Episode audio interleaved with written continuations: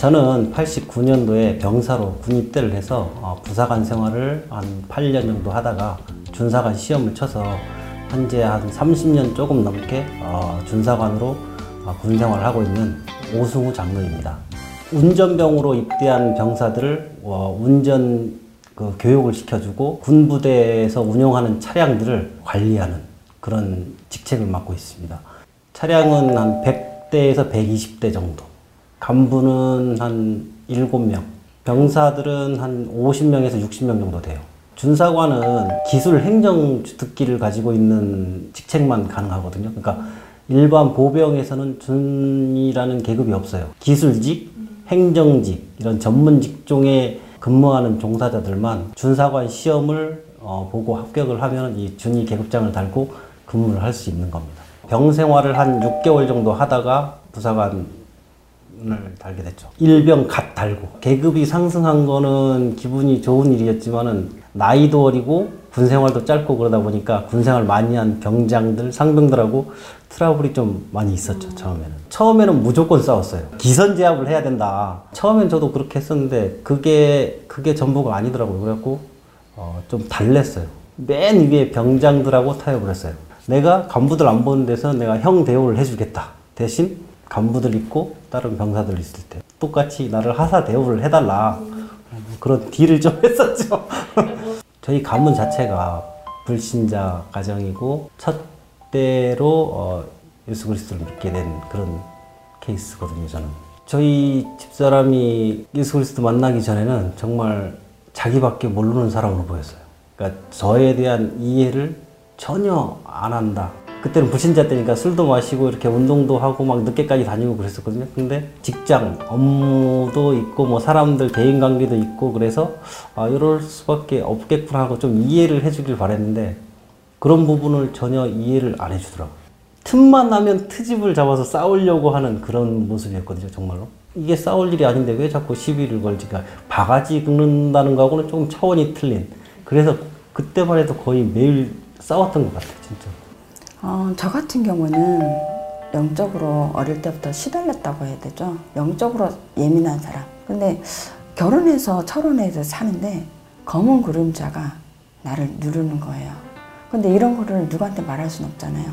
그래서 엄마 따라 법당에 다녔던 잠깐인데 나도 모르게 가더라고요. 그래서 법당에 그때부터 가게 됐어요. 제가 너무 외롭다 보니까 일주일 동안 훈련 가면 절에서 살았어요. 한 장소에서 일심전심 지속한 전도사님이 계셨어요. 3년. 근데 제가 거기 일터를 나가게 됐어요. 거기서 복음 만난 거예요. 저는 사단에 잡힌 상태였어요. 내가 감정을 어떻게 할 수가 없는 거예요. 갑자기 감정이 푹 올라오면 나도 모르게 그릇을 막 깨는 거예요. 근데 몰라요. 본인은. 이게 잘못인지. 근데 그런 상태에서 어, 전도사를 통해서 예수가 그리스도 복음을 만나게 되면서 달라진 거죠. 우리 애들도 엄마가 달라졌다는 것을 보게 되는 거죠. 그래서 정확하게 저는 다락방을 처음부터 만나게 된 게 사단. 처음부터 사단의 존재를 정확하게 전달해 줬기 때문에 저는 딱 만나게 된 것 같습니다. 저는 영접하고 나서 처음에 온 게 편안이었어요. 옛날에는 화가 많이 났어요. 화가 아니라 차분해지고 편안이 찾아온 거죠. 이제 말씀을 듣는데 저한테는 스폰지처럼 정말 빨아다 먹었어요. 왜냐 인정이 됐더라고요. 제가 하나님 자녀가 되고 나서 딱 고백한 거 분하더라고요, 진짜. 속았다. 진짜 분하더라고요. 교회를 다닌다고 한, 한 달을 가더라고요. 근데 그때부터 싸움이 없어지기 시작했어요. 왜 그런지 모르겠는데 정말 사람이 확 달라졌어요. 정말로 달라졌어요. 그러니까 처음에는 아니 교회에서 도대체 어떻게 어, 구워 삶았길래 사람이 저렇게 바뀔까? 그게 굉장히 궁금하더라고요. 예, 저 뭐에 속아서 저러고 있을까? 그런 마음이 있던 중에 집사람이 저한테 제안을 한게 어, 가정을 위해서 한 시간만 투자해라. 그 이후의 시간은 절대 노타치 하겠다. 오케이. 그리고 어, 주일날 예배를 나가기 시작했죠. 1년 정도 지나니까 이제 정말 말씀이 들려요. 아, 맞다. 이게 맞구나. 제가 정말 알고 있는, 내가 알고 있는 그리스도를 전해야 되겠다는 생각이 들더라고요. 그래서 제가 23사단 그 삼척에 있을 때 사고가 한 번 났었어요. 그걸 계기로 이 현장에 복음을 전해야 되겠다. 어, 이걸 전해주지 않으면 우리 병사들이 다치겠구나 하는 생각까지 들더라고요. 그래서 운- 제가 운전병들을 가르치는 일을 하다 보니까 요 인원이 하면 안 되는 법규 위반을 해서 사람이 죽는 음, 사고가 났거든요. 이게 이 교육으로만 갖고는 안 되겠구나. 얘네들이 정신 상태를 좀 이렇게 바꾸려면은 복음밖에 없, 없지 않냐라는 생각을 딱 하게 되더라고요.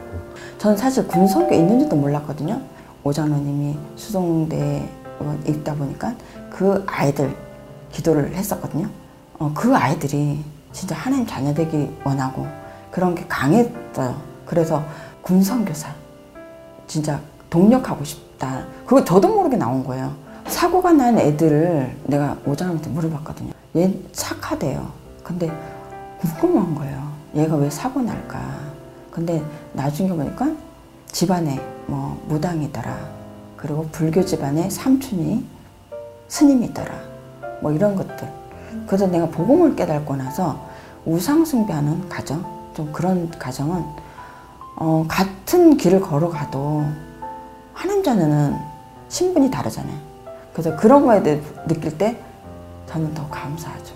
그때 그 얘가 우울증과 공황장애 이등병 때부터 그게 좀 있었고 복음을 듣고 나서 점차 없어졌어요. 진짜 없어지면서 제가 부대를 딴 데로 옮기면서 끝까지 못 보고 왔는데 걔가 어, 나중에 전역하고 나서 그 어머님한테 전화가 왔어요. 덕분에 아주 무사히 전역했습니다. 감사합니다고 전화가 왔었는데 어, 너무 감사하더라고요. 걔는 화장실에서 자살한다고 이렇게 칼 그어서 이렇게 후손까지 갔었고 막 그랬거든요. 근데 그 인원이 나중에 이렇게 건강하게 전역하는 걸 보면서 어, 그래도 감사하구나. 그 병사들도 군대 와서 영적 문제가 생긴 게 아니고 오기 전부터 있던 문제가 드러나는 거죠. 군대 와서. 제가 그 다락방 하는 병사들한테도 항상 얘기했던 부분이 뭐냐 그러면 보일 것이다. 그런 인원이 분명히 있다. 어려워하거나 힘들어하는 병사가 네 후임이든 선임이든 보였을 때 구원의 길을 해주면 된다. 다른 거 할 필요 없다. 그러다 보니까 제가 다락방 하면서 제일 먼저 하는 게 구원의 길을 가르쳐요. 제가 그 현장에 있는 것 자체로 저는 분명히 어, 그리스도의 빛을 비추고 있다고 믿거든요. 랩런트들도 마찬가지. 굳이 막 복음을 전해야 되겠다가 아니라 정말 말씀 붙잡고 기도하고 언약 속에서 있으면은 말 그대로 그리스도의 빛이 분명히 비춰질 것이고 그렇다 보면은 분명히 보여질 거예요. 그 내가 복음을 전해야 될 사람 어, 이게 보이거든요. 급하게 그렇게 할 필요는 없고 처음에는 어, 일단 그 군 부대 생활에 적응을 하는 게 우선이고 그러다 그러다 보면은 이제 전체적인 게 보이거든요. 흐름도 보이고 어떻게 이렇게 시간을 보내야 될지가 다 보이기 때문에 그때부터 복음을 전해도 늦지 않다고 생각하거든요. 아무나 할 수 없는 거잖아요. 그래서 어떤 때 보면 뿌듯하죠. 아무나 갈 수 없는 곳이고 아무나 할 수 없는 곳이고 하고 싶어도 못 들어가는 곳이고 그게 어떻게 보면 하나님이 지명해서 부른 사람들이잖아요. 그거를 가지고 내가 딱 섰을 때는 이게 최고죠. 근데 군 현장은 보이지 않는 생명운동이 일어나는 거예요. 그래서 그거를 마음에 담고 하지 않으면 보이는 걸 쫓아가는 거면 맥 빠지고 다 손을 놓게 되는 거예요. 근데 기도가 보이지 않잖아요. 근데 기도 속에 랩런트를 담고 있으면 이 청소가 동원해서 이 하나님 하실 거라는 걸 확신하고 하는 거죠. 이거는 그럴 때는 흐뭇하죠. 저는 랩런트입니다. 제가 가, 가더라도 언약은 정확하게 전달할 수 있는 정말 중직자가 되고 싶고 이 랩런트에게 말씀으로 각인시켜주고 또 이 랩런트가 다른 사람한테 그대로 전달해 주는 게 저의 꿈입니다. 군 선교사로 제가 어, 부름을 받았다고 저는 믿거든요. 그래서 제가 군 현장에 있든 제가 뭐 전역을 해서 군 현장을 떠나든 저는 계속해서 군 현장을 놓고 기도하면서 어, 군 선교사로서의 역할을 다할 것이고 그게 하나님이 저한테 주신 길이라고 생각하거든요. 어, 그래서 그걸 원약으로 붙잡고 기도하면서 응답하도록 하겠습니다.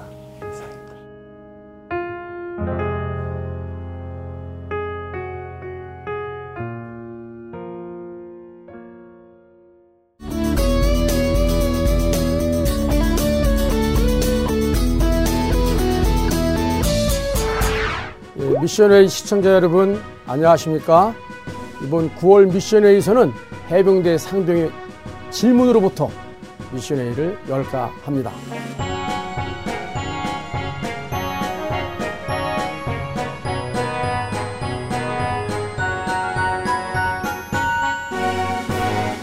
간부가 되고 싶다고요? 첫 번째는 그 현역에서 근무하다가 바로 부사관이 되는 길이 있어요. 그럼 현역에서 있었던 그 연봉까지 급여가 더 플러스가 되기 때문에 아주 좋아요. 그리고 병사들의 세계도 다 잘 알기 때문에 바르고 현역에서 부사관이 될 수 있어요. 조금에는 소정의 시험과 그리고 그 교육을 받으면 돼요. 전혀 이거 아무도 모르는 건데 특급 비밀을 알려드릴게요. 육군 3사관학교가 있는데 여기를 해병대가 가요. 만약에 2학년까지 졸업했거나 전문대학이나 초급대학을 졸업했으면 3사관학교 시험을 보면 3사관학교 3학년, 4학년으로 가면은 인관을 했는데 육군으로 가는 게 아니라 다시 해병대 소위로 와요. 장교가 되려면 첫 번째로는 육해공군 사관학교를 들어가면 되게 4년제 대학과 같은데 이거는 무조건 장기 복무예요. 5년부터 10년 이상 근무해야 돼요. 두 번째는 4년제 대학을 들어가면 웬만한 대학이란 다 ROTC라고 있어요. 1학년 때부터 시험을 봐서 1, 2학년 때 합격하면은 3, 4학년 동안 학교에서 소정의 군사교육을 받고 특히 여름방학 때 군사훈련을 받으면 장교로 인관할 수가 있어요. 또 이게 안 되면은 학사 장교라 그래서 대학을 졸업한 후에 시험에 붙으면은 장교가 될 수 있어요. 또 한 가지 방법은 초급 대학이나 전문 대학을 마치거나 대학교 2학년을 마치고 나서 3, 4관학교 3, 4학년으로 가면은 또 장교가 될 수 있어요. 하지만 정규 사관학교를 아닌 다른 ROTC나 학사장교 3, 4관학교는 다 단기 복무예요. 그래서 별도의 장기 심사를 중위대에 다시 받아야 돼요. 부사관은 고등학교 졸업하고도 바로 갈 수가 있어요. 시험에 응시해서 합격이 되면.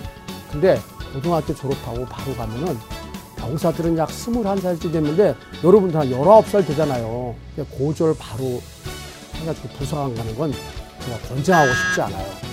성적이 좀 안 되는 랩런트들이 그런 방법을 많이 쓰는데 정 그렇게 하고 싶으면 육군보다는 해공군 기술부사관을 추천하고 싶어요. 공군이나 이런 데는 과학고등학교라고 따로 있어요. 그런 데를 가면 아주 좋아요. 그리고 가급적이면 제가 또 비장의 무기를 권장하는데 전국에 한 60 내리 70개 대학에 부사관 학과가 있어요.